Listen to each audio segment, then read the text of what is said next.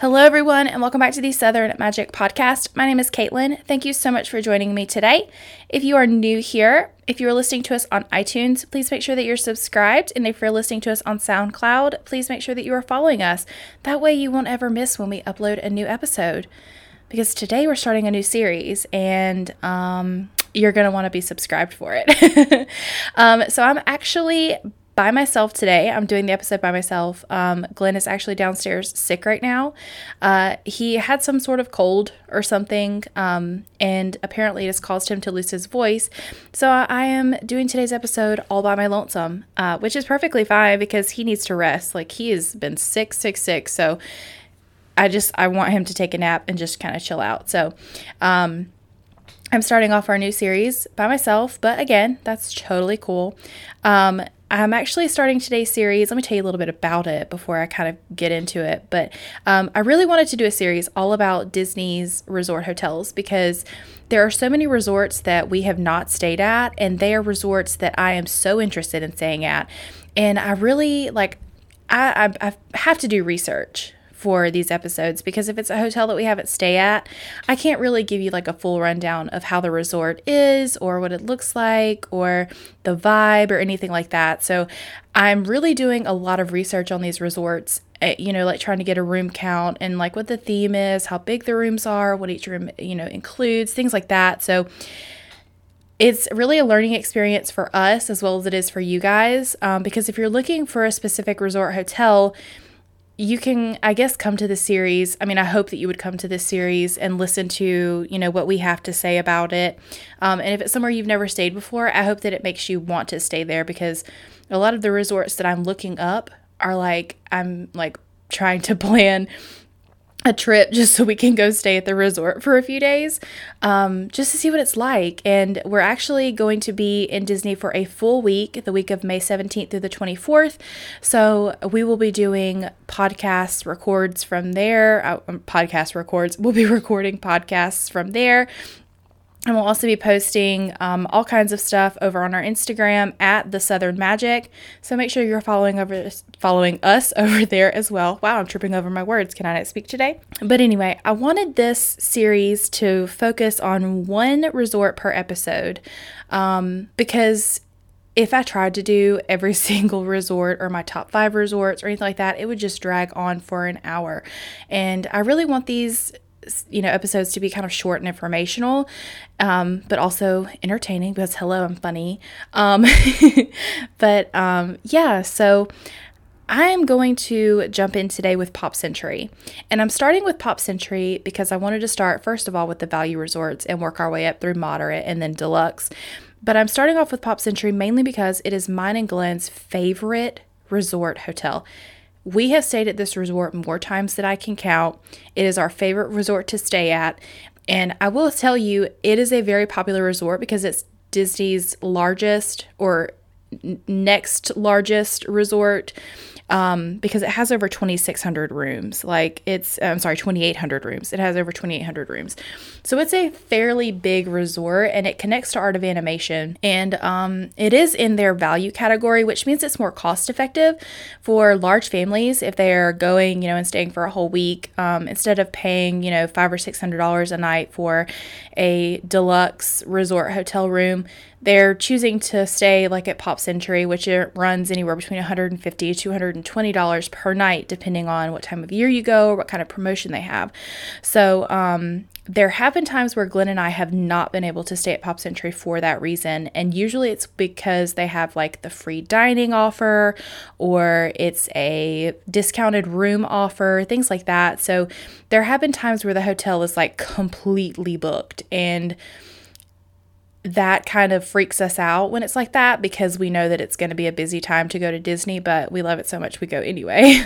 but um this resort is definitely by far our favorite and it's got I don't know if it's the nostalgia of it because it's things that we recognize and things that we enjoy or if it's just like I don't I don't know why it holds a special place in our hearts um, yeah, you know what? I do actually. Um, it's where we went on our honeymoon. So going back, you know, to like our honeymoon like days, I guess, is super, super nostalgic for us. And we love it so, so, so, so, so much.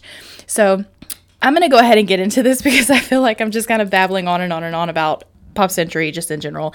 Um, but Pop Century is long been called the time capsule of Disney because it centers around rooms from five different decades the 50s, 60s, 70s, 80s, and 90s.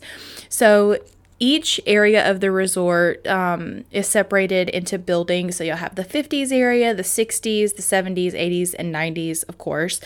Um, but each section really brings out like the most popular icons from that decade. So, like when you're in the 90s, you see beepers, you see cell phones, you see computers, you see, you know, all things like that. And when you're in like the 50s, you see like the poodle skirts and bowling pins and things like that. And it's just like, it's just, it's amazing. To me, it's just so nostalgic because you can really walk around the resort and really get a feel for what each decade was like. And it, everywhere you go, there's like a little running trail that goes around the whole resort. And everywhere you go, like you could walk the whole resort, and there are tons of little informational facts along the running trail. And Glenn and I, two years ago when we went, we were there for like a week and a half. And one of our off days was actually spent walking around the resort on that running trail. And we just read the facts and like looked at the stuff that was there because yeah, we had stayed there before, but we had never actually like walked the resort and really like seen the resort. Like we'd seen the resort in the way that you walk, you know, through the lobby to get to your room. But we had not like seen the resort. We hadn't walked the grounds and like found the playground or we hadn't walked and seen the other pools, things like that. So we really spent time and did that. Um and I will say because it is a, res- a value resort, your amenities are a little bit more limited. Um, like you're not to have a sit down restaurant, you're not to have like deluxe features, things like that. But Pop Century did just recently undergo a refurbishment, so that is pretty awesome. The new rooms are beautiful. There's no more carpet in the rooms, it's all hardwood floors. There's new like beds and well I mean beds, mattresses. The decor has changed a little bit and it's just it's an amazing upgrade and Disney did it so well and it just it totally fits the resort. Um but back to the actual resort. I feel like I keep getting off on like these like things because I just I love this resort so much. But um Pop Century has 2800 rooms, a little over 2800 rooms. Um and they are like I said all you know, in each decade. So you'll have, you know, buildings of the decades.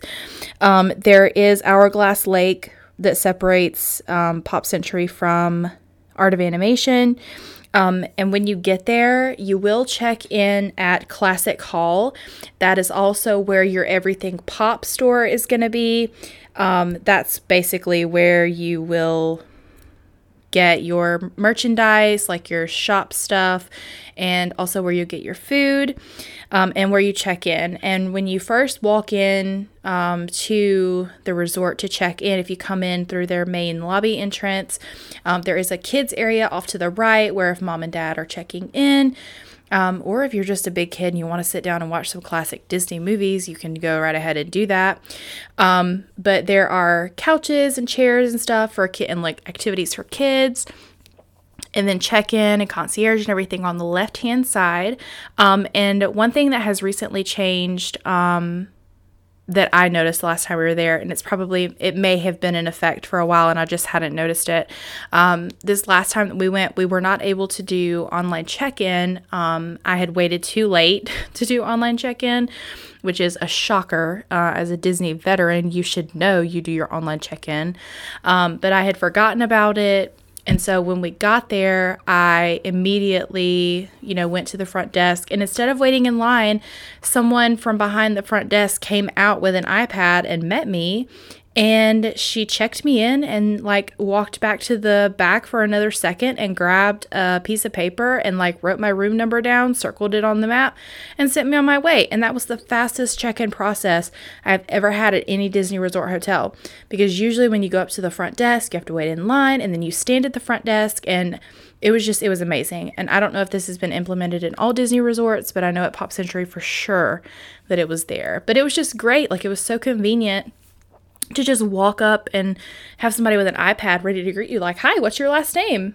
What's your reservation number? Here you go. Okay, well, here's your stuff. Goodbye. Here's your room number. Toodaloo. And then they just send you on your way. So that was super cool. Um, but when when you're in the main lobby, when you get to the end of the checkout area, if you turn to your right, there is an arcade and the double doors that lead out to, and also some restrooms. Uh, and there's a double door that will lead out to the main pool area.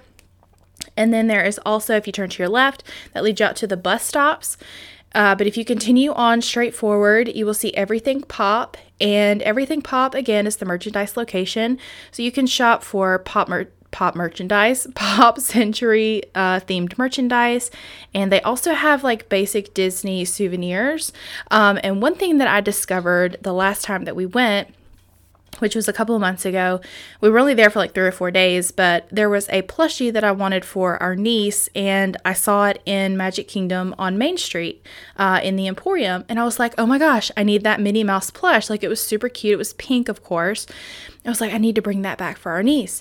So I waited on it and I got back to the hotel. And that night, when we were coming into the Everything Pop store from the bus stop, because there is a door that leads out right there to the bus stop in Everything Pop, uh, we came in through that door to pick up a package that we had had delivered back to the resort.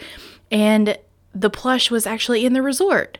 So instead of me buying it when I saw it and carrying it around all day or back, you know, on the bus or whatever, I was just able to buy it right there in my resort. And I also like kind of took like stock of the things that they had and checked back on Main Street for those as well. And most of the basic branded merchandise like Walt Disney World merchandise with the year on it or anything like that was at my resort. So I didn't have to wait until I got to Magic Kingdom to buy it. So I kind of wanted to share that tip. So maybe if you're just looking for some generic Disney World merchandise, you can look at your resort hotel um, and you may not have to lug it around all day because we all know dads love carrying packages. Am I right? Yeah, because Glenn loves to carry our packages. I hear about that all the time. Oh, I hear about it so much. But once you are out of everything pop, um, headed towards the food court, you can see the food court from everything pop. But once you're actually in the food court, um, you'll walk through almost like an aisle, I guess is what I would call it. And it branches off into different seating sections. And I will say this 100% of the time Pop Century has one of the biggest quick service food courts I have ever seen on Disney property. And I don't mean like the variety of food, even though that is awesome as well. I mean the seating. There's so much seating.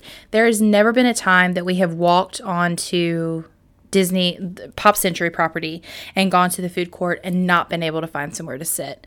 Whether it be a booth or a freestanding table, we have always found somewhere to sit and there is so much room. Like, why can't all quick service places like this on at Disney resorts be this be this way? Like, it, it blows my mind of how much space there is.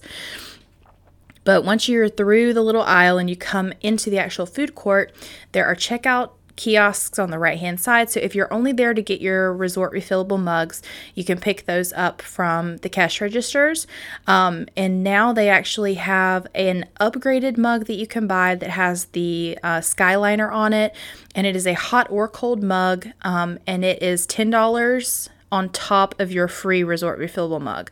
So if you get just a regular refillable mug, you get it for free. But if you get like the upgrade, it's just a $10 charge. Um, and those mugs are amazing. They keep your coffee hot for 10 hours, they keep your stuff cold for 10 hours. Um, but I will say it is a hassle to carry them around the park, even if you have a backpack. So I would really recommend only using them to get food from the food court or to like get something to drink on the way back to your room at the end of the night. But on the left hand side of the food court, And kind of in front of you, there are all of the different food kiosks. Um, there is a bakery case, there is like a fresh food section, an Italian food section, um, and they they kind of switch out the menu pretty regularly. So if you're there for a whole week, you'll see that you know there's a different thing to eat every night. Um, but if you're there for longer than that, you'll notice the menu kind of stays the same, but it does rotate. Um, and then they also have a grab and go section where you can get wraps, salads, uh, fresh bakery items in the morning. You can get sandwiches, chips, um, bottled drinks, as well as like donuts and things like that. So it definitely is place that's going to have a wide variety. If you have picky eaters, it's definitely a good place to go because there's always chicken tenders and french fries or a burger and fries on the menu. Um, but you're also going to be able to get like lasagna or pot roast or things like that. So it's a great option for anybody. So back to the actual resort. Um, when you come out of everything pop and go through the double doors towards the main pool area, uh, the pool the main pool area is called Hippy Dippy Pool, and it is shaped like a flower. So you'll always know where it is. Um, and then there's also a bowling pin in the 50s section, and there is a computer screen or is it a keyboard? I can't remember. I think it's a keyboard um, in the 90s section. So you'll see like it's it's a keyboard. So you'll see at the end of the pool there is a huge computer screen, and then the pool is actually the keyboard. So it doesn't interact or anything, but that would be so cool if it did. Hey Disney, you do me a favor. Can you like add interactive features to your 90s pool? Uh, that would be great. Thanks. So, um, yeah, those are the three pool areas. like anybody at Disney is ever going to listen to this podcast. I mean, if you do, hello, hi. How are you? It's so great that you're here. Thank you so much. Please rate my podcast. um, but yeah, so I mean, the pools at Pop Century are great. Um, I will say if you have a room near the pool. It can get a little bit loud, um, especially during the day or in the early evening, because most people, if they're spending a day at the hotel, they will bring their kids to the pool. Um, I have found that the 90s pool is probably the quietest. Um, it does, all pools have a lifeguard on duty, but that one, for some reason, I don't know if it's because it's like kind of way off from the main building um, or because they don't have really as many activities as the other pools. Um, but the 90s pool is definitely a chill spot. So if you're looking for some quiet time, definitely check that pool out. Um, speaking of the rooms, guest rooms are a little bit small here. They're 260 square feet, um, which in comparison, if you take a Port Orleans room, those are about 310 to 320 square feet. So it's a little bit of a difference. Um, if you're just an adult couple or an adult couple with small children, um, then you will enjoy the Pop Century rooms because they're just the perfect amount of space for you. But if you have a larger family going, or you just need a little bit, if your kids are a little bit older, you need to be a little bit more spread out, I would definitely look at a moderate or a deluxe resort hotel room, or even a family suite at the Art of Animation or at All Star Movies. Um, those are great rooms. They have a separate master bedroom from. Um, just like the main room. Um, and you get a kitchenette in those rooms, which is great. Um, so in the Pop Century rooms, you get either a queen bed with a pull down double bed. And the pull down is a very important part because with the new renovations that have been done at Pop Century, uh, there are no longer two standard queen size beds in each room. There is a queen size bed and then there is a Murphy bed. So on the Murphy bed side, there is a table that you can eat at um, with two different chairs. Um, two different chairs. It's two chairs, but they're two different chairs. Uh, and you pull the chairs out and you fold the bed down, and the table becomes a bed. So it's a it's a double bed. So it is a little bit smaller, so the kids can share that bed while mom and dad get the queen. But again, if you're just an adult couple and you have a queen with that room, then you're going to be perfectly fine. Um, but each room will either have a queen bed and the Murphy bed, or it will just have a king size bed. Um, each room will have a vanity area with a sink. Um, and now, with the renovations, it is no longer a pull curtain. You will actually have a sliding frosted glass door that goes over your sink area, which is great because if you're trying to get ready and your significant other or your kids are still sleeping, you can pull that door shut and get, you know, not as much light going into the room. Um, and then you will have a, in that vanity area is like a closet area where you could hang up some things. Uh, and there's also an iron and a safe. And then you will have a separate room with your toilet and shower tub combo. Uh, if you are an accessible room, you will have a walk in shower, almost like a wet room where the tub, not the tub, the uh, toilet is kind of not really separated from the shower. There's just like a curtain. But in those accessible rooms, there will be a handheld shower head and a small stool so that if you have mobility issues and you need to sit down to shower, you can still use that removable shower head to bathe yourself, which is awesome. So, in each room, you will also have a small dresser with a fairly large TV. I think they're either 55 or 65 inches. Uh, they are flat screens and mounted to the wall. Um, you will have a mini fridge in that dresser, and you get free Wi Fi.